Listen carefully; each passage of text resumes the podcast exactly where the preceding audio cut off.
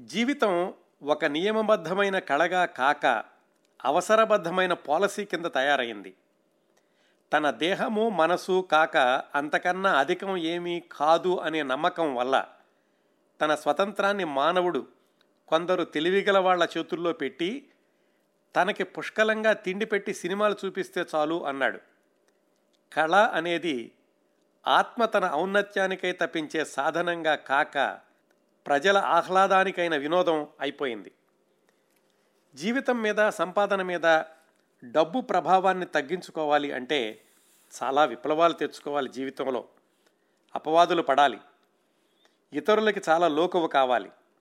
డబ్బులు లేనివాడు బానిసత్వాన్ని తప్పించుకోవాలంటే చాలా ఆత్మబలం అవసరం. జీవితంలోని దురదృష్టవంతులు మన పక్కనే ఉంటారు. మనలోనే స్నేహంగా తిరుగుతూ ఉంటారు. బాధపడుతూ గాయాలు పడుతూ మన కళ్ళ ఎదుటనే అకాల మృత్యు వైపు నడుస్తూ ఉంటారు. మనం గుర్తించం. గుర్తించిన మన ఆనందంలో నుంచి తప్పుకుని వాళ్ళ కోసం చెయ్యి చాచం. చాచినా సహాయాన్ని తీసుకోరు. సహాయం చెయ్యలేం. నిస్సహాయులం. సహాయం తీసుకోవడం వాళ్ళకి చేత కాదు. దౌర్భాగ్యులు నిస్సహాయులు. విచిత్రమైన లోకం భయంకరమైన జీవితం. ఈ వాక్యాలు చలంగారి రచనల నుంచి సేకరించినవి.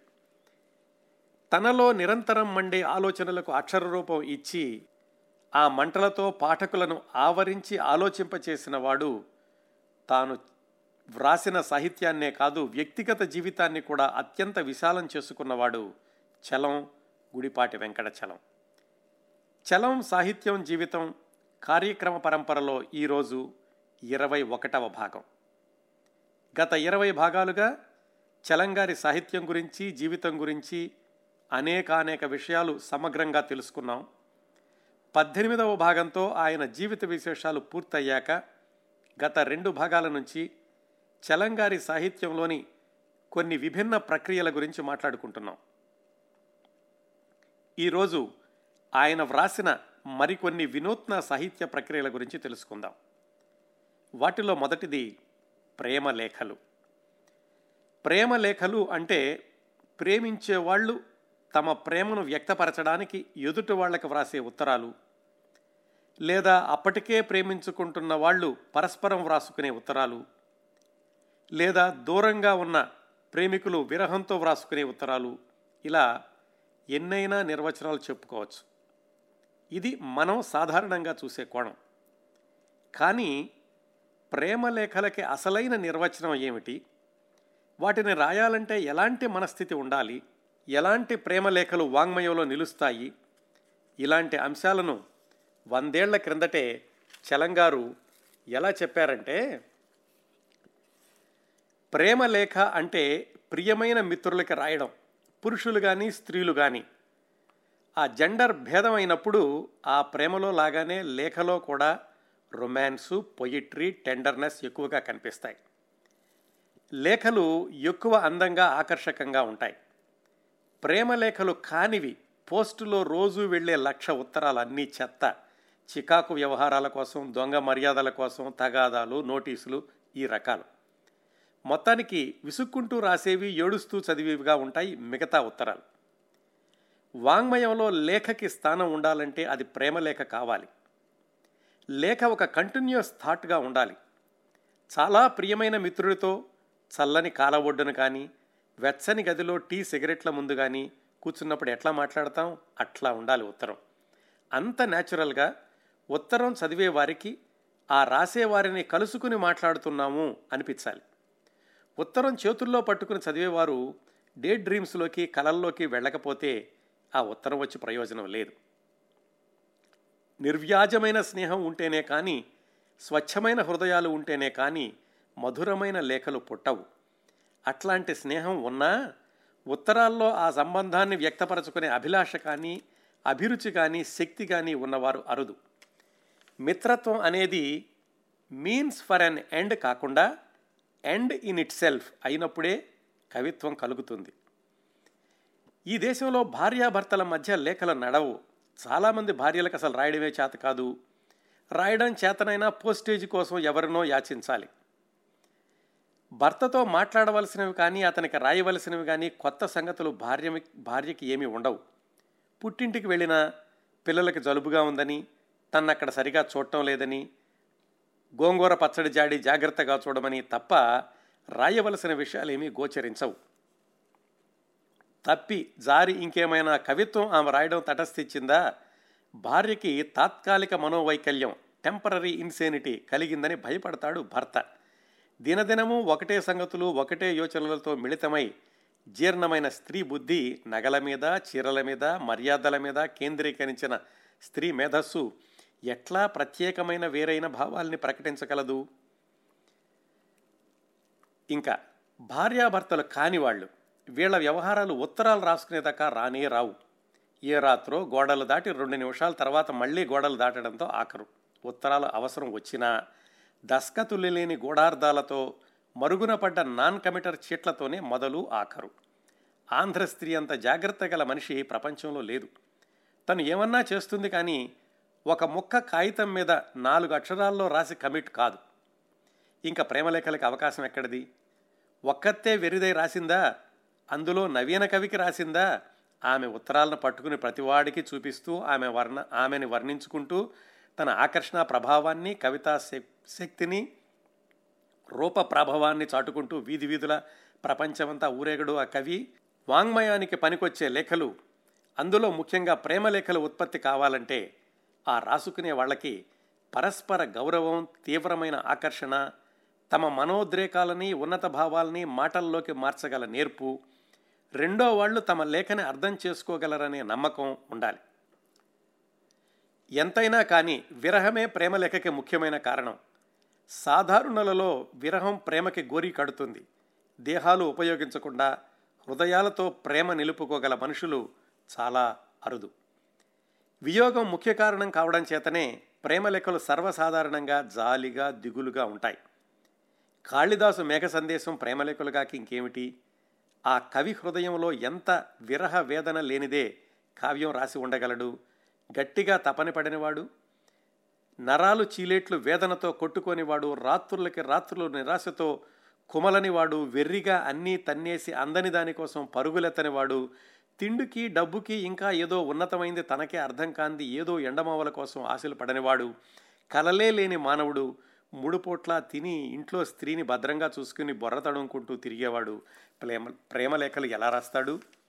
ప్రియురాలు దగ్గర లేనప్పుడు ఆమెతో ఇంటిమేట్గా మాట్లాడడమే ప్రేమలేఖ అంతరంగికుడైన మిత్రుడితో హృదయంలోని మార్ధవమైన అభిప్రాయాల్ని చెప్పుకోవడమే ప్రేమలేఖ మన ఆత్మని వాళ్ళ ఆత్మలతో దూరాన్ని కాలాన్ని జయించి ఐక్యం చేయడానికి చేసే ప్రయత్నమే అన్వేషిస్తున్నానని జ్ఞాపకం చేయడమే ప్రేమలేఖ ఈ ప్రపంచమే ఈ సృష్టి సౌందర్యమే ఒక పెద్ద ప్రేమలేఖ ఆ భాష తెలిసిన వాళ్ళకి ఎక్కడో ఒక్కొక్క అక్షరం అర్థమై తక్కిన సందేశం కోసం వెర్రి ఆశలో పడిన ఉన్మత్తులు ఇంకేం చేతకాక కాగితాల మీద ప్రేమలేఖలు రాసి వెలుగు నీడలకి అంకితం ఇస్తారు.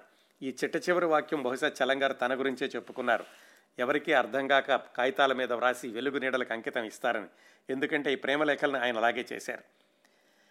ఇంత చెప్పిన చలంగారు ఆయన ప్రేమలేఖల్ని ఎలా వ్రాశారు తెలుసుకోబోయే ముందు అసలు ఈ ప్రేమలేఖలు పుస్తకం రచన నేపథ్యం గురించి మాట్లాడుకుందాం. చలంగారు చాలామంది మిత్రులకు ఉత్తరం రాసేవాళ్ళు అని క్రిందటి వారం అంటే ఇరవయో భాగంలో తెలుసుకున్నాం కదా? అలాగా చలంగారు ఎవరికో నిజంగా వ్రాసి పోస్టు చేసిన ఉత్తరాలు కావు ఈ ప్రేమలేఖలు. కథల్లాగా నవలల్లాగా ఒక పుస్తక రూపంలో ప్రచురించడం కోసమే రాసినటువంటి ఉత్తరాలు ఈ ప్రేమలేఖలు. అయితే ఎవరిని ఉద్దేశించి రాయలేదా చలంగారి ప్రేమలేఖలు అంటే కాదు అని చెప్పలేం. చలంగారు ఈ ప్రేమలేఖల్ని పంతొమ్మిది వందల ఇరవై రెండు ఇరవై ఏడు మధ్యలో రాశారు. ఆయన వ్రాస్తున్నప్పుడే పత్రికల్లో కూడా ఇవి ప్రచురితం అవుతూ ఉండేవి. ఇవి వ్రాస్తున్న కాలంలో చలంగారి వ్యక్తిగత జీవితం ఒక్కసారి వెనక్కి తిరిగి చూస్తే ఆయన శశిరేఖ నవలతో కాల్పనిక సాహిత్యంలోకి అడుగు పెట్టిన మరుసటి సంవత్సరమే ఈ ప్రేమలేఖలు వ్రాయడం మొదలుపెట్టారు. ఇవి వ్రాసినటువంటి ఐదేళ్ళలో ఆయన రాజమండ్రి బందరు అనంతపురం ఏలూరు గుంటూరు ఇన్ని చోట్ల ఉద్యోగం కోసం మారుతూ ఉన్నారు. అప్పటికి ఆయనకి నలుగురు పిల్లలు ఇద్దరు అబ్బాయిలు ఇద్దరు అమ్మాయిలు.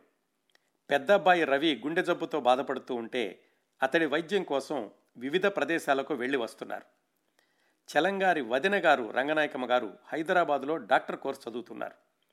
చలంగారు కథలు వ్యాసాలు నాటకాలు వ్రాస్తూనే ఉన్నారు. ఈ నేపథ్యంలో ఆ రోజుల్లో ఆయన వ్రాసిన ఈ ప్రేమలేఖలకు ఆలంబనం ఎవరు? ఎవరిని గురించి వ్రాశారు అంటే దానికి స్పష్టమైన ఆధారాలు లేవు. తన జీవితంలోని చాలా విషయాలను ఏమాత్రం భేషజం లేకుండా చెప్పుకున్న చలంగారు ఈ ప్రేమలేఖలకు మూలం ఎవరో ఎక్కడా వ్రాయలేదు. కొంతమంది విశ్లేషకులు ఏమంటారంటే చలంగారి వదిన గారు రంగనాయకమ్మ గారిని దృష్టిలో పెట్టుకుని ఆమె దూరంగా ఉన్నారు కాబట్టి ఆమె కోసం వ్రాసి ఉండొచ్చు అంటారు.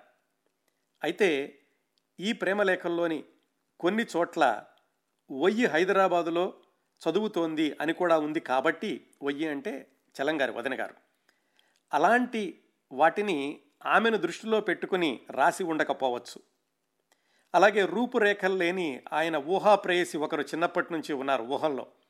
బహుశా మరి ఆ ఊహా ప్రేయసిని గురించి కేవలం కల్పితంగానే ఈ ఉత్తరాలు వ్రాసి ఉంటారా? అయ్యుండొచ్చు. ఎవరికి రాస్తేనేం? ఇలా ప్రేమలేఖలు అనే సాహితీ ప్రక్రియను ప్రారంభించిన తొలి రచయిత తెలుగులో చలంగారే. వందేళ్ళ క్రిందట ఆయన వ్రాసిన ఉత్తరాలు ఇప్పుడు చదివినా కానీ అప్పుడే విరబూసిన మల్లె పువ్వులంతా సువాసనల్ని వెదజల్లుతూ ఉంటాయి.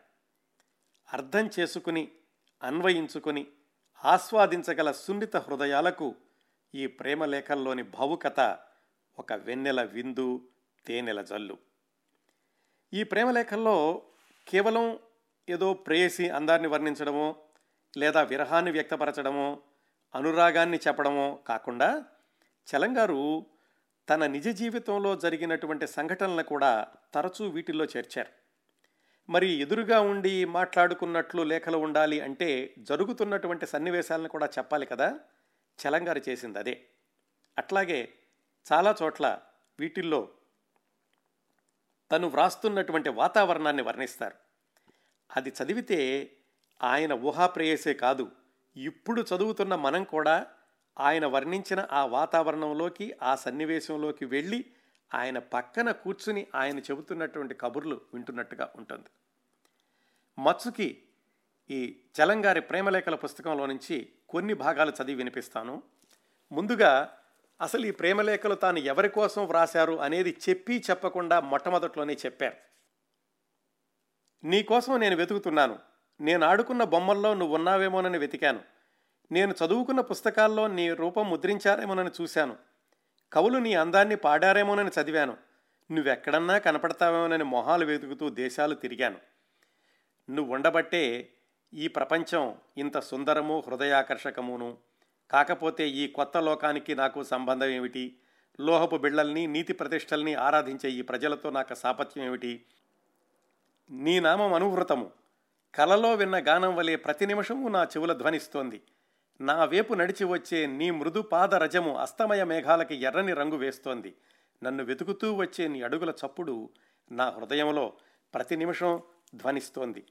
నువ్వున్నావని నీ నుంచి విడిపడ్డానని నీకోసం వెతకుండా ఒక్క నిమిషం నిలవలేనని వీళ్ళ లెక్క నాకు రవ్వంత లేదని నువ్వు నాకు వార్తలు పంపుతున్నావని ఎక్కడ దేనిని ప్రేమించినా నిన్నేనని వీళ్ళకేం తెలుసు? దీనిని అంకితము అని రాయకుండా మొట్టమొదట్లో ఏం రాశారంటే ఎంకి ఎవరు అని లోకం ఎప్పుడైనా కదిపితే వెలుగు నీడల వైపు వేలు చూపింతు అని నండూరి వెంకట సుబ్బారావు గారు తన ఇంకి పాటల్లో రాశారు. దాన్నే మొట్టమొదట్లో కూడా చలంగారు రాశారు. అంటే బహుశా దీన్ని ఎవరి గురించి రాశారండి అంటే వెలుగు నీడల వైపు వేలు చూపించేవాళ్ళు చలంగారు ఈ లేఖలు అందుకున్న వారు ఎవరో ఎవరి కోసం చలంగారు రాశారో ఇంత మిస్టీరియస్గా సాగినటువంటి ఈ పుస్తకంలో చలంగారు ఆయన చెప్పిన విధంగానే వ్రాసినటువంటి కొన్ని ప్రేమలేఖల్లోని కొన్ని భాగాల్ని చదివి వినిపిస్తాను. మళ్ళీ మిమ్మల్ని ఎప్పుడు చూడగలను? చాలా దూరదృశ్యం వచ్చేశాను. వాన ఎరుగని ఈ కొండల్లో చూస్తానని ఆశ లేదు. చూడకపోతేనేం ఏం చేస్తారు ఈ ప్రేమలేఖని మీరు? చించి కంద కింద పడవేసి దుర్గా ఈ కాగితాలను ఊడ్చి అవతల పారాయి అంటారా? జవాబు ఇంకా రాయవద్దు అనే ఆజ్ఞకైనా సరే జవాబు రాస్తారా? మీరు రాస్తే ఆ ఉత్తరాన్ని సాధారణపు కాగితాలతో కలిపి ముద్రలు కొడతారు సంచుల్లో కడతారు మసివేళ్ళతో తాకుతారు.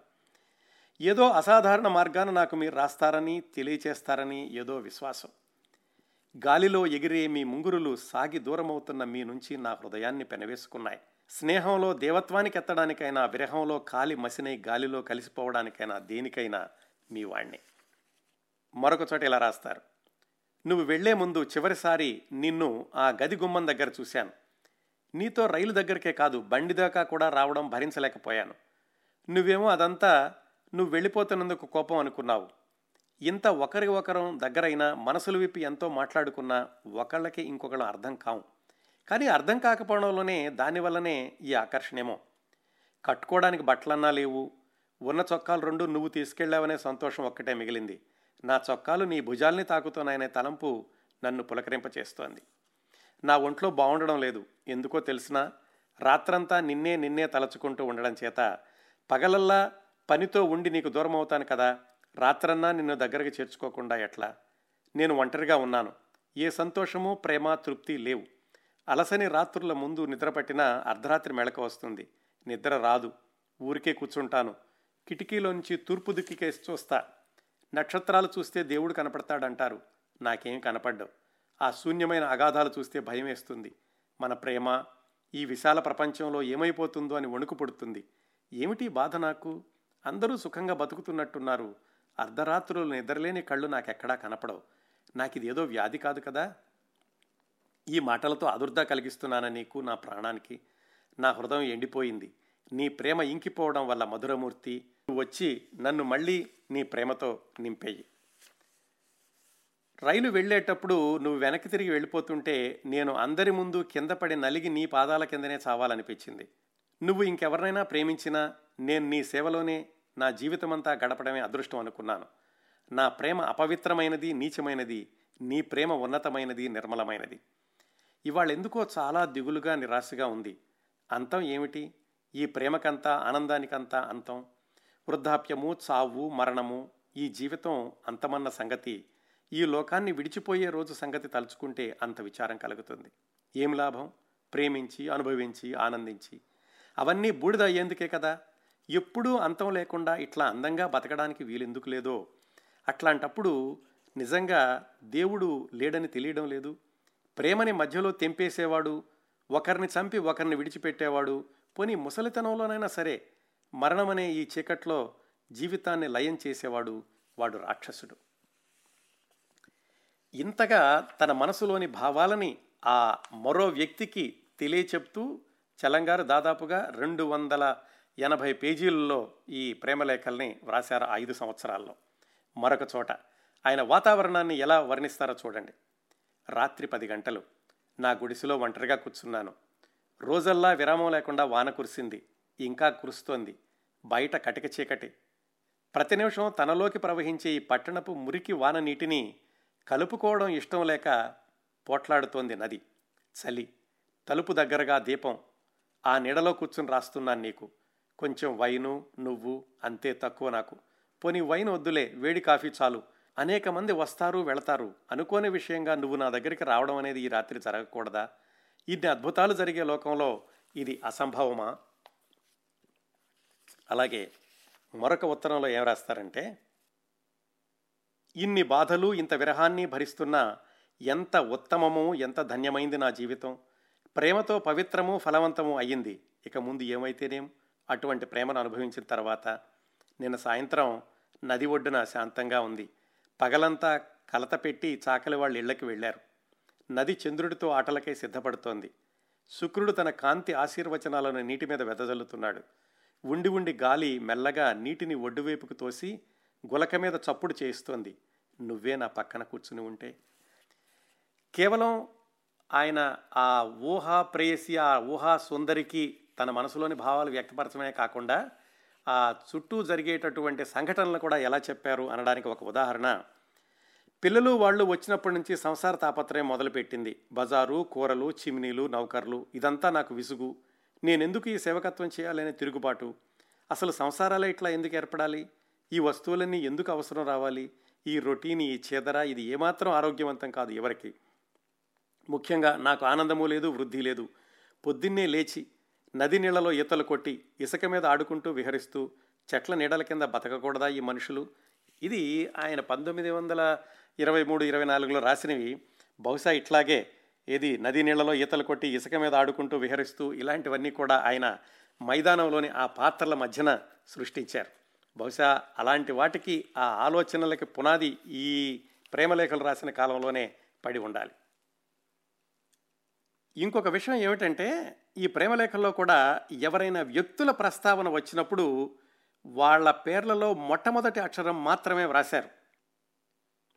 ఆ తరువాత చాలా రోజులకి ఆయనే స్వయంగా డిక్టేట్ చేసిన ఆత్మకథ వచ్చేదాకా ఈ ఒక్క అక్షరం పేరు గల వ్యక్తులు ఎవరో పోల్చుకోవడం అసాధ్యంగా ఉండేది. ఈ నా కార్యక్రమాలన్నీ ఇన్ని వారాలుగా వింటున్నటువంటి శ్రోతలు ఇప్పుడు ఈ పుస్తకాలు చదివితే ఆ ఒక్కాక్షరం పేరు ఉన్న వాళ్ళు ఎవరో వాళ్ళలో చాలామందిని మీరు పోల్చుకోగలరు. ఉదాహరణకి ఆయన రా డాష్ మా వచ్చింది అంటారు. అంటే రత్నమ్మ అని. అలాగే రా డాష్ చనిపోయాడు అంటే రామ్మూర్తి. అలాగే రా డాష్కి ఆరోగ్యం బాగుండలేదు అక్కడక్కడికి తీసుకెళ్తున్నాను అంటే రవి. ఇలాగా వ్యక్తుల పేర్లు వచ్చినప్పుడు మాత్రం ఆయన గుంభనగా ఉంచేశారు. మొత్తం మీద ఈ ప్రేమలేఖలు చదివితే ఆయన హృదయం అర్థమవుతుంది. ఆయన హృదయాన్ని తెరిచి పరచినటువంటి విధానం అర్థమవుతుంది. ముందులో చెప్పినట్లుగానే భావుకత ఉన్నటువంటి హృదయాలకు ఈ ప్రేమలేఖలు ఒక వెన్నెల విందు. తరువాతి పుస్తకం మ్యూజింగ్స్. తెలుగు సాహిత్యంలో ఇలాంటి ప్రక్రియకు నాంది పలికింది చలంగారే. మ్యూజింగ్స్ అంటే వ్యాసాలు కాదు లేఖలు కాదు కథలు కాదు గల్పికలు కాదు.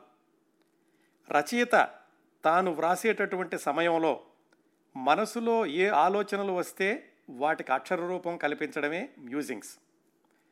అంటే ఇవి ఒక రకంగా అంతరంగ తరంగాలు అనుకోవచ్చు. మనసులో వచ్చే భావాలు అంటే వాటిల్లో అన్ని రకాలైన భావోద్వేగాలు ఉంటాయి. సంతోషం విషాదం ఆనందం కోపం చిరాకు ప్రశాంతత ఏదైనా కావచ్చు. మనసులో తోచే అంశాలు ఏవైనా కావచ్చు. మిత్రులు ఎదురుగుండా కనపడే దృశ్యాలు గత జ్ఞాపకాలు భవిష్యత్తు గురించినటువంటి ఆలోచనలు ఇలాగా. చలంగారి మ్యూజింగ్స్లో ఇవన్నీ ఉన్నాయి. రాసింది చలంగారు కాబట్టి ఆ శైలి ఆయన స్పృశించినటువంటి అంశాలు అవన్నీ కలిపి ఈ మ్యూజింగ్స్కి తెలుగు సాహిత్యంలో ఒక ప్రత్యేకమైన స్థానాన్ని కల్పించాయి. గొర్రెపాటి వెంకట సుబ్బయ్య గారి మాటల్లో చెప్పాలంటే ఈ మ్యూజింగ్స్ గురించి స్వీయ జీవితంలో కలిగిన ఆవేశాలు ఆవేదనలు అనుభూతులు ఆనందాలు ఆలోచనలు అందంగా అందించాడు ఇందులో చలం. మరో విధంగా చెప్పాల్సి వస్తే మానవునిలోని ప్రతి నిమిషము పొందు అనుభవమునకు అతని మనస్సు విశిష్టమైన ధ్వనులిస్తూ ఉంటుంది. ఈ అనంతములైన ధ్వనులే మ్యూజింగ్స్ ఆయన మనస్తంత్రిక మ్రోగించిన రీతిగా గానమునర్చినవి. స్వీయ జీవితావస్థలను ఒక్కొక్క చోట ప్రబల తీవ్ర వేగముతో పట్టుదలకు అందించును. మరొకప్పుడు మనము కనీ వినని అందాలను చూపించును. ఇది ఈ మ్యూజింగ్స్లో ఏముంటుంది అనే దాని గురించి ఒక స్థూలమైనటువంటి పరిచయం. ఈ మ్యూజింగ్స్ యొక్క రచనా నేపథ్యం గురించి చెప్పాలంటే చలంగారు వీటిని ప్రారంభించినటువంటి సంవత్సరం పంతొమ్మిది వందల ముప్పై ఏడు. అంటే ఆయన మొట్టమొదటిసారిగా రమణ మహర్షిని సందర్శించిన మరుసటి సంవత్సరం ఈ మ్యూజింగ్స్ వ్రాయడం ప్రారంభించినప్పుడు మిత్రుడు చింతా దీక్షితులు గారికి ఒక ఉత్తరంలో రాశారు. మ్యూజింగ్స్ అనే కొత్త రకం సిరీస్ రాస్తున్నాను ఈ మాటకు సాహిత్య తెలుగు ఏమిటో అని రాశారు. ఆయన రాసిన మొట్టమొదటి మ్యూజింగ్స్ పంతొమ్మిది వందల ముప్పై ఏడు ఆగస్టులో వీణ అనే పత్రికలో అచ్చయింది దాని సంపాదకుడు పాటిబండ్ల మాధవ శర్మ గారు. మొట్టమొదటిసారిగా దీన్ని ప్రచురించినప్పుడు ఇది ఏమిటి అనేది పాఠకులకు అర్థం కాదేమోనని ఆ మ్యూజింగ్స్ కింద పాద సూచికలాగా అంటే ఫుట్ నోట్ లాగా ఏం రాశారంటే మ్యూజింగ్స్ అంటే ఏవో ఆలోచనలు వచ్చి తనలోనే తాను గొణుక్కోవడం అన్నమాట. దీనికి సరైన తెలుగు మాట దొరక్క చలంగారు ఇంగ్లీషు మాటనే ఉపయోగించారు అని రాశారు ఆ పత్రికలో. ఆ విధంగా పంతొమ్మిది వందల ముప్పై ఏడులో ప్రారంభించి చలంగారు అరుణాచలం వెళ్ళాక కూడా అంటే దాదాపుగా పంతొమ్మిది వందల యాభై ఐదు వరకు ఈ మ్యూజింగ్స్ రచన కొనసాగించారు. ఇవన్నీ కలిపి ఇప్పుడు మనకు ఆరు వందల ఇరవై ఐదు పేజీల పుస్తకంగా లభ్యమవుతోంది. వీటిని మొట్టమొదటగా ప్రచురించింది వీణపత్రిక అయినప్పటికీ ఆ తర్వాత కాలంలో చాలా పత్రికలు ప్రచురించాయి. పంతొమ్మిది వందల నలభై మూడు వరకు ఆయన రాసినటువంటి మ్యూజింగ్స్ని అంటే ఆరు సంవత్సరాల్లో వాటిని రెండు భాగాలుగా బందర్లో కొంతమంది మిత్రులు కేవలం చలంగారి పుస్తకాల కోసమే ప్రారంభించినటువంటి అభిసారిక గ్రంథ మండలి దాని ద్వారా రెండు భాగాలుగా పుస్తక రూపంలో తీసుకొచ్చారు. అప్పటికి అంటే ఈ పుస్తకాలు మొట్టమొదటిసారిగా ప్రచురితమైనటువంటి పంతొమ్మిది వందల నలభై మూడో సంవత్సరానికి చలంగారి జీవితంలో లీలగారు ప్రవేశించారు. వారి యొక్క స్నేహం చాలా ఉధృతంగా కొనసాగుతున్నటువంటి రోజులు. ఆ రోజుల్లో ప్రచురితమైనటువంటి ఈ మ్యూజింగ్స్ రెండు భాగాలని కూడా చలంగారు లీలగారికి అంకితం అని రాశారు. ఇప్పటికి కూడా అదే కొనసాగుతుంది. అంటే తర్వాత రోజుల్లో ప్రచురించినటువంటి వర్షన్స్ కూడా లీలగారికి అంకితం అనే ఉంటుంది. చలంగారి చాలా పుస్తకాల మీద పరిశోధనా గ్రంథాలు వచ్చాయి. ఆయన ప్రేమలేఖల గురించి ఉత్తరాల గురించి నవలల గురించి కథల గురించి నాటకాల గురించి చాలా వాటి గురించి వచ్చాయి. ఈ మ్యూజింగ్స్ గురించి కూడా చలంగారికి చాలా ఆత్మీయులైనటువంటి కె సభా గారు అని అప్పట్లో గొప్ప రచయిత వాళ్ళ అబ్బాయి కెఎస్ రమణ గారు ఈ మ్యూజింగ్స్ మీద చక్కటి పరిశోధనా గ్రంథాన్ని కూడా వెలువరించారు. చలంగారి తర్వాత తెలుగు సాహిత్యంలో ఈ ప్రక్రియను చాలామంది అనుసరించారు. అంటే చాలామంది మ్యూజింగ్స్ అనే పేరు కాకపోయినా అలాంటివి రాశారు. ప్రముఖ రచయిత్రి లత గారు కూడా ఊహాగానం అనే పేరుతో ఇలాంటి మ్యూజింగ్స్ని రాశారు. ఒక విధంగా చెప్పుకోవాలంటే ఈ రోజుల్లో వచ్చినటువంటి బ్లాగ్స్ను కూడా ఇలా మ్యూజింగ్స్ అనే అనుకోవచ్చు. ఇదండి మ్యూజింగ్స్ గురించినటువంటి నేపథ్యం. ఇప్పుడు చలంగారు రాసినటువంటి మ్యూజింగ్స్ నుంచి కొన్ని భాగాలు చదివి వినిపిస్తాను. అంటే ఇప్పటివరకు నేను చెప్పినటువంటి ఉపోద్ఘాతంలో ఆయన ఎటువంటి భావాలు స్పృశించారు ఎలాంటి శైలిలో రాశారని చెప్పాను కదా వాటికి ఉదాహరణగా చిన్న చిన్న ఖండికలు చదివి వినిపిస్తాను. చలంగారు టీచర్గాను అలాగే స్కూళ్ళ ఇన్స్పెక్టర్గాను పనిచేశారని కూడా తెలుసుకున్నాం. ఆయన అలాగా టీచర్గా పనిచేసేటప్పుడు ఒకసారి పరీక్ష హాల్లో ఇన్విజిలేటర్గా ఉన్నారు. ఎదురుగుండా కుర్రాళ్ళు పరీక్ష రాస్తున్నారు. ఇది దృశ్యం. దాని గురించి ఆయన మ్యూజింగ్స్లో ఏం రాశారంటే కుర్రాళ్ళు పరీక్షలకు రాస్తూ ఉంటే కావలి కూర్చున్నాను. ఈ పరీక్ష కాగితాలకు మార్కులు వేయడం ఎక్కువ బాధో లేక వీళ్ళు రాస్తూ ఉండగా కావలి కాయడం ఎక్కువ బాధో నిర్ణయించుకోలేకుండా ఉన్నాను. ఈ కావలి కాయడంలోని ఈ అనుమానంలో నైతిక నీచత్వం స్ఫురిస్తుంది. మీరు దొంగలు మీకు నీతి లేదు నేను చాలా నీతివంతుణ్ణి మీ దొంగతనాలు పట్టి చీల్చేందుకు ఇక్కడ కూర్చున్నాను అంటున్నట్లుంటుంది. వాళ్ళు తలెత్తి నా వంక చూసి మళ్ళీ తలలోంచి రాస్తూ ఉంటే ఇక్కడ కూర్చోవడం సిగ్గేస్తోంది అని ఇంకా ఏం చెబుతారంటే ఆ ఇన్విజిలేషన్ గురించి ఉండి ఉండి ఈ కావలి వృత్తిని భరించలేక ఒక్క అరుపు అరచి ఈ విద్యని పరీక్ష కాగితాలని గబగబా తిట్టి బయటకు పారిపోవాలనిపిస్తుంది. ఎప్పుడో ఈ నిగ్రహ శక్తి అల్పమైపోయి బాధ అమితమై అట్లాంటి ఉపద్రవం చేస్తానేమో. పిచ్చి అని ఒక్క మాటతో నా పేరు కొట్టేస్తారు. నా వంటి వాళ్ళు నాకన్నా సుకుమారమైన ఆత్మలు కలవారు ఆరోగ్యవంతులు ఎందరూ ఇట్లా తిరగబడి లోకానికి పిచ్చివారయ్యారో కదా. బానిసత్వ నరాల్లో ఇంకి లోక క్రోత క్రూరత్వాన్ని చూచి జంకి ఈ అదృష్టంలోనూ దేవుడిలోనూ నమ్మకం లేక నేను ఇంకా ఇట్లా ఈ నిరర్ధక సేవా వృత్తిలో నిలిచి ఉన్నాను. అలా ఆయన ఇన్విజిలేషన్ చేసేటప్పుడే బయటకు ఒకసారి చూస్తే బయట ఒక తోట ఉంది ఆ స్కూలు గదికి బయట. ఆ తోటలో ఒక పూల కుండీ ఉంది కానీ దాంట్లో పూలు లేవు. ఏదో గడ్డి అంతా మేట వేసి ఉంది. ఆ గడ్డి మధ్యలో ఒక చిన్న ఎర్రని పువ్వు గాలిలో ఊగుతూ అలసిన నా దృష్టిని ఆపి పలకరించింది. దూరంగా అంటే ఈయనేమో పరీక్ష గదిలో ఉన్నారు కిటికీలో నుంచి దూరంగా కనిపిస్తోంది తోటలో పూల కుండీలో ఉన్నటువంటి ఒకే ఒక పువ్వు గాలికి ఊగుతూ. అక్కడ చెట్టు లేదు పూలు ఎక్కడ పువ్వు ఎక్కడి నుంచో వచ్చి పడిపోయింది దాన్ని చూస్తూ ఆయన ఏవో ఊహల్లోకి వెళ్ళిపోయారు. ఏవేవో ఆలోచించుకున్నారు ఆ పూలు ఎంత అందంగా ఉందని ఆ పువ్వు యొక్క సౌకుమార్యం గురించి దాని గురించి దానిని చూడడం వల్ల తనలో రేగిన ఆలోచనలు ఇలాంటివన్నీ ఆలోచించుకుంటూ ఏం రాశారంటే అట్లాగే ఆ పువ్వుకేసి చూచి కలలు కంటున్నాను. ఎండ మెరుస్తోంది ఎర్రని రేకుల మీద. భూమికి ఘాటు తగిలితే పైకి వచ్చిన రక్తపు చుక్కలాగా ఉంది ఆ పువ్వు. ఆ పువ్వును చూస్తే విశ్వనాథ సత్యనారాయణ గారు ఏమని వర్ణించి ఉంటారో? ఇట్లా ఆలోచిస్తూ ఉంటే గంట కొట్టారు. గడియారం మెల్లిగా తిరిగింది చిత్తూరు రైలు చక్రాల వలె. నా స్వేచ్ఛానందంలో పువ్వునే మరచి నా గతినే మరచి బయటకు పరిగెత్తాను. మంచినీళ్ళు తాగాను. ఏం చేయను? పంగనామాల పందికొక్కు హెడ్ మాస్టర్ మొహం చూడాలి పోయి ఆ పేపర్లు ఇచ్చేందుకు. కానీ ఆ పువ్వును చూడాలనిపించింది. వెంటనే అక్కడికి వెళ్ళాను. ఆ ఎర్రని పువ్వు తోటలోకి పరిగెత్తాను. ఆ తొట్టి మధ్య గడ్డిలో మెరుస్తూ ఎవరో ఉండ చుట్టి పారేసిన ఎర్రని కాగితం కనపడ్డది. అదే నన్ను రెండు గంటలో సంతోషపెట్టిన పుష్పం. ఆయన పువ్వు అనుకుని దేన్నైతే చూసి ఇంతసేపు ఆయన ఆనందంలో మునిగిపోయారో అది నిజానికి పువ్వు కాదు ఒక ఎర్రని కాగితం. అయితే మాత్రం ఏమిటి అని ఏం చెప్తారంటే ప్రాణం చివుక్కుమంది సిగ్గేసింది.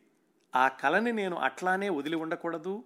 కాగితమే కానీ నిజమైన పుష్పం ఇవ్వగల ఆనందాన్నంతా ఇచ్చింది కదా దూరం నుంచి. దాన్ని అట్లానే వదిలి ఉండకూడదు. జ్ఞానం సత్యం అని దేవుళ్ళు ఆడతారు యోగులు నీతిపరులు. సౌందర్యాన్ని ఆనందకరమైన భ్రమని చంపే జ్ఞానం ఏమి లాభం? అంటే ఏమంటారంటే ఊహలోనూ భ్రమలోనూ కూడా ఆనందం ఉంటే వాటిని ఆస్వాదించడంలో తప్పు లేదు వాటిని కొట్టేయకూడదు అని చెబుతూ ఇంకా ఏం రాస్తారంటే తల్లి ఎవరు భార్య ఎవరు? అంతా మాయ అని తత్వాలు పాడి ఈ లోక సుఖాన్నే ధ్వంసం చేయాలని చూసే ప్రతివాణ్ణి కాల్ చేయాలి నిజంగా అక్కడ పువ్వు ఉంటేనేం కాగితం ఉండ ఉంటేనేం? నాకు ఆనందం ఇచ్చేటప్పుడు ఏదైతేనేం? అట్లా చూసుకుంటే నిజమైన పువ్వు విషయంలో కూడా ఆ ఎర్రతనము ఆ మృదుత్వము నా మనసు కల్పించుకున్న భావాలే కదా. అలాంటిది ఈ ఎర్ర కాగితాన్ని చూసి నేను పువ్వు అనుకుని ఆనందించడంలో తప్పు ఏమాత్రం ఉంది అని రాస్తారు.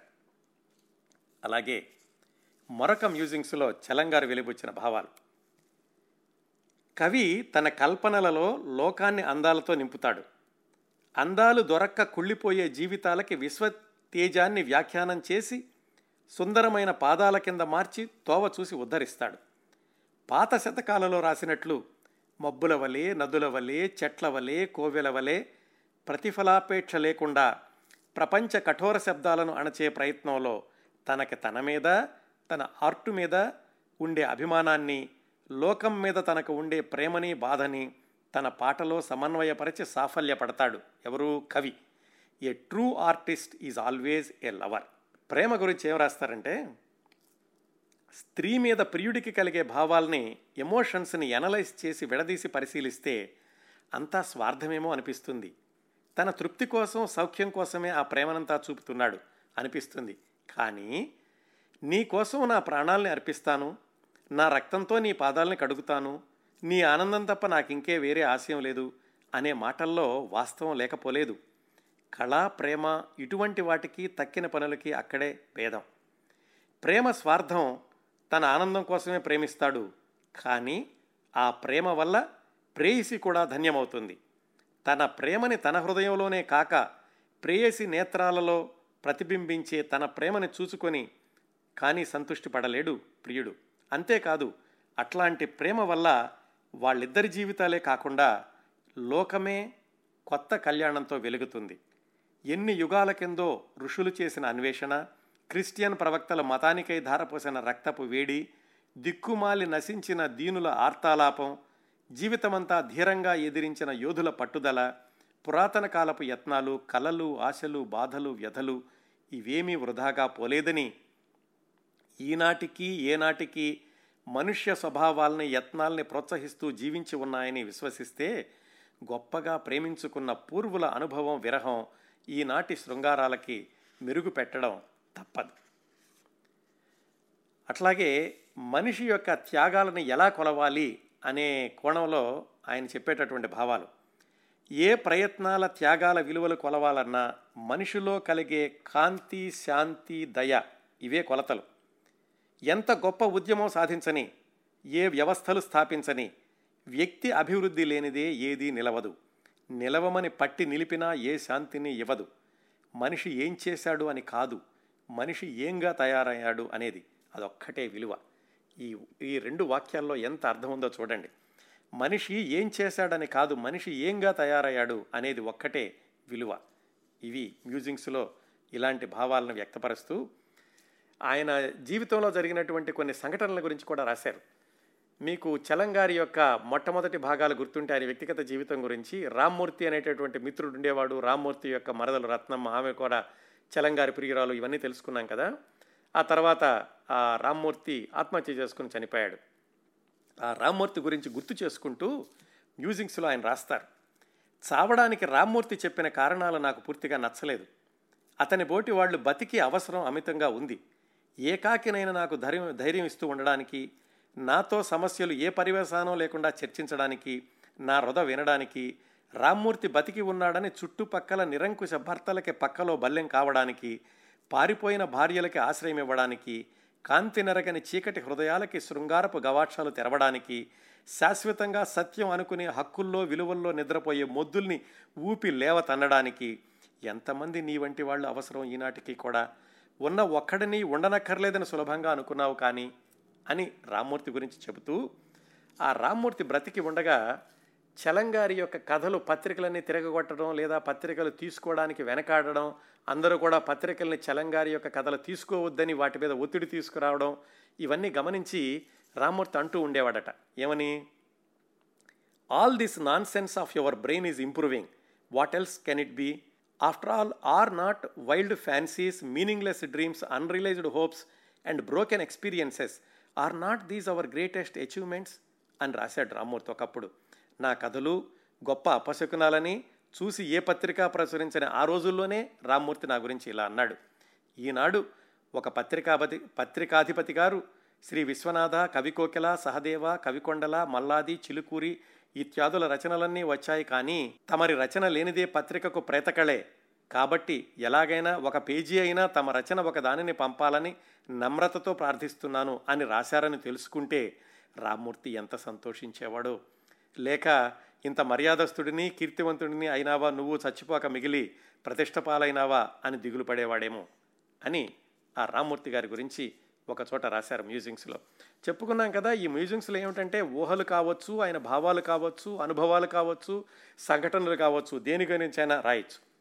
సినిమాల గురించి ఏం రాశారో చూడండి. అంటే సినిమా కళ కోసమా లేకపోతే సినిమా సామాజిక ప్రయోజనం ప్రయోజనం కోసమా అనే కోణంలో సినిమాని విశ్లేషిస్తూ చలంగారు మ్యూజిక్స్లో చెప్పినటువంటి వాక్యాలు ఇవి. సినిమాలు అందమైన కథ నటన ఉంటే చాలదట ప్రజలకి ఏదో బోధించాలట అని అందరూ అంటున్నారు.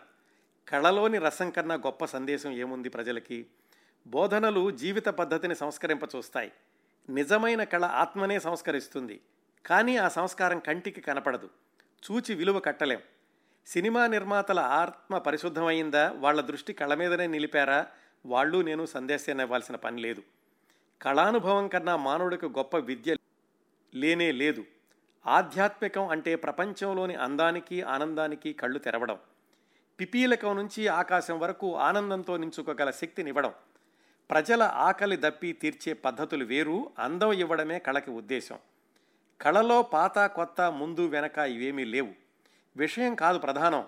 రసాన్నిచ్చిందా కళ? ఇంకా దేని ప్రయోజనం ఏమిటని అడగడం గుడ్డితనం. అంత ప్రయోజనకారి ఇంకా ఉండదు. గంతలు కట్టుకొని నువ్వు వాంఛించే ప్రయోజనాన్ని నెరవేర్చలేదు కనుక దానివల్ల ప్రయోజనం లేదు అనడం చాలా సంకుచితం.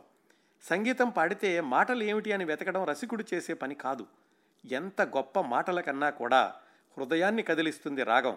విషయం లేకుండా అందాల్ని కల్పించగలదు కనుకనే గానం కళలో అన్నింటికీ ఉత్కృష్టమైనది. అలాగే మధ్య మధ్యలో ఆయన లీలగారితో మాట్లాడుతూ ఉన్నప్పుడు ఆవిడ చెప్పినటువంటి సంభాషణలు ఈయన దానికి బదులు చెప్పినటువంటి సంభాషణలు ఇలాంటివి కూడా రాశారు. లీలగారు అని స్పష్టంగా చెప్పారు దాంట్లో. ఇంకొక చోట ఏం చెప్తారంటే చలంగారు తమ ఉద్దేశాలని ఫీలింగ్స్ని బహిరంగంగా ప్రచురించేందుకు ప్రతి వారికి హక్కు ఉంది కానీ అధికారం చేసి ఒప్పించేందుకు అధికారం ఎవరికీ లేదు. బలవంతం అక్రమం. ఇది తెలుసుకోలేకే ఇప్పటికీ కూడా ఎవరైనా ఒక భావం చెబితే అది కాదు ఇది కరెక్టు అని ఎదట వాళ్ళని ఒప్పించడానికి చర్చల్లోకి లాగి వాదించడానికి వాళ్ళ మీద దాడి చేయడానికి ఈ రోజుకి కూడా అలాంటి వ్యక్తులు చాలామంది ఉన్నారు. దీని గురించి చలంగారు ఎనభై సంవత్సరాల క్రిందటే చెప్పారు. మళ్ళీ చదువుతున్నాను. తమ ఉద్దేశాలని ఫీలింగ్స్ని బహిరంగంగా ప్రచురించేందుకు ప్రతి వారికి హక్కు ఉంది. కానీ అధికారం చేసి ఒప్పించేందుకు అధికారం ఎవరికీ లేదు. బలవంతం చేయడం అనేది అక్రమం. ఇంకో చిన్న కథ కూడా చెప్పారు ఒక చోట. ఒంటి నిండా రోగం పట్టిన ముష్టతను చూసి జాలిపడి ఒకరు తీసుకుపోయి భోజనం పెట్టి మంది పిచ్చి బాగు చేశారు. కొన్ని నెలలు పట్టింది. మంచి బలంగల మనిషి ఊరెంబడి తిరుగుతున్నాడు. భోజనానికి మాత్రం వస్తున్నాడు. ఈ దాతలకు అది అన్యాయంగా కనపడి నీ జబ్బు నయమైంది ఇంక వెళ్ళరాదా అన్నారు. అతను చాలా బాగానే ఉంది. ఇదివరకు రోగాన్ని చూసి చాలిపడి డబ్బులు పారేశారు. ఇప్పుడు ఎట్లా బతకను? అన్నాడు. నేను ఎరిగిన జోక్ అది. ఉత్త సరదా లేని సుఖంలో బతకడమే చేతనైతే ఎన్నడో శాంతిలో స్థిరపడిపోయి ఉండను మానవ జీవితం. వీళ్ళందరినీ తన్ని పనిలో ప్రవేశపెట్టి సుఖపెడతామంటారు కమ్యూనిస్టులు. అవును తనతోనే ఉండాలి. ఎన్నాళ్ళు ఊరుకుంటుంది? తన్నులకు భయపడుతూ మానవ స్వభావం ఎన్నాళ్ళు ఊరుకుంటుంది? బాంబులకి మెషిన్ గన్నులకి ఎదురు తిరిగే మానవ ప్రోద్బలం ఎప్పుడో వస్తుంది. ఇంకొక వాదన ఏమిటంటే ప్రపంచంలో ఇన్ని బాధలు ఇన్ని కష్టాలు ఇన్ని సమస్యలు ఉన్నాయి కదా వీటన్నింటినీ వదిలేసి మీరు ఇలాంటివి రాస్తారేమిటి అని కవులు కొంతమంది అడుగుతూ ఉంటారు. దానికి సమాధానంగా చలంగారు ఏం చెప్తారంటే లోకం క్షోభిల్లుతూ ఉంటే లక్షలు ఆకలితో చస్తూ ఉంటే ఏదో అర్థం లేని హృదయ బాధ ప్రణయగాథ రాస్తావా కవి? ఎవరి కోసం ఇదంతా? అంటారు కదా మీరు. ఇంత క్షోభ ప్రపంచంలో జరుగుతూ ఉంటే కోవెల పాడుతోంది చల్లగాలి వీస్తోంది చిన్నపిల్ల గంతులేస్తోంది కుక్క తోక ఆడిస్తోంది తన బాధని సంతోషాన్ని కవి పాడుతున్నాడు. తన బాధని సంతోషాన్ని గుర్తించగల వారి కోసం బాధ లేని వాళ్ళందరూ కూడా మూలిగితే బాధలు తప్పుతాయా? ఆకలి తీరితే మాత్రం చావులు రోగాలు భూకంపాలు తప్పుతాయా? పువ్వులు ఎండిపోవడం రంగులు పోవడం ముసలితనం తప్పుతాయా? ఇంకా నవ్వేది ఎప్పుడు? కవిని పాడవద్దను దయామయ. నీ కాఫీ నీ ప్రియురాలు నీ పిల్లలు నీ బట్టలు నీ నవ్వులు నీ అపశృతి కూని రాగాలు మానేవా నువ్వు? చలంగారు కథలు రాసినా నాటకాలు రాసినా నవలలు రాసినా ప్రశ్నలు వేసినా అన్నింటిలోనూ తీవ్రవాదే. అందుకే ఈ మ్యూజింగ్స్లో కూడా ఆయన చెప్పేటటువంటి భావాలు సూటిగా ఒక తుపాకీ గుండు పేల్చినట్లుగా ఉంటాయి.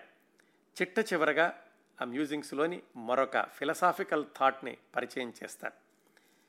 చావడం అంటే అర్థం ఈ నేను అనే భావం నశించడం. అది మిగిలి ఉంటే ఇక మరణము పునర్జన్మలు చాలా స్వల్పమైన మార్పులు. ఆ నేను అనేది లేకపోతే నాకు ఇసుక రేణువులకి భేదమే లేదు. ఈ నేను అనేది రెండు విధాల నశించవచ్చు. ఈ దేహంతో పాటు అది పోవచ్చు అనేక జన్మల తర్వాత మాయం కావచ్చు లేక ఏ పరమాత్మలోనో లీనం కావచ్చు. ఏదైనా ముందో వెనకో నాశనం అవడమే. అనంతమైన కాలంలో ఈ నేను అనేది కొన్నాళ్ళు ఇట్లా నిలిచి ఆడి ప్రేమించి బాధపడి ఇంకా ఏమీ మిగలకుండా మాయమైపోతుంది. లక్షల కొలది నేనులు రావచ్చు పోవచ్చు. కానీ నా నేను మాత్రం ఉండదు. లోకం ఉండని పోని నాకేం సంబంధం? ఈ మ్యూజింగ్స్లోని ప్రతి పేజీలో కూడా ఆలోచింపచేసే వాక్యాలు కోకొల్లలుగా దొరుకుతాయి. చదువుతున్నంతసేపు కూడా మనల్ని మనం మర్చిపోతాం. ఆ సంఘటనలోకి ఆ సన్నివేశంలోకి వెళ్ళడమే కాకుండా చలంగారు చెప్పే వాటితోటి మనం ఏకీభవించినా లేకపోయినా కానీ మన మనసుని స్పృశించకుండా ఉండవు. ఈ మ్యూజింగ్స్లోని భావాలు. అదండి చలంగారు సృష్టించినటువంటి మరొక విభిన్న సాహితీ ప్రక్రియ మ్యూజింగ్స్ చలం సాహిత్యం జీవితం కార్యక్రమ పరంపరలో ఇరవై ఒకటవ భాగాన్ని ఇంతటితో ముగిద్దాం. వచ్చే వారం ఇరవై రెండవ భాగం చిట్ట చివరి భాగం.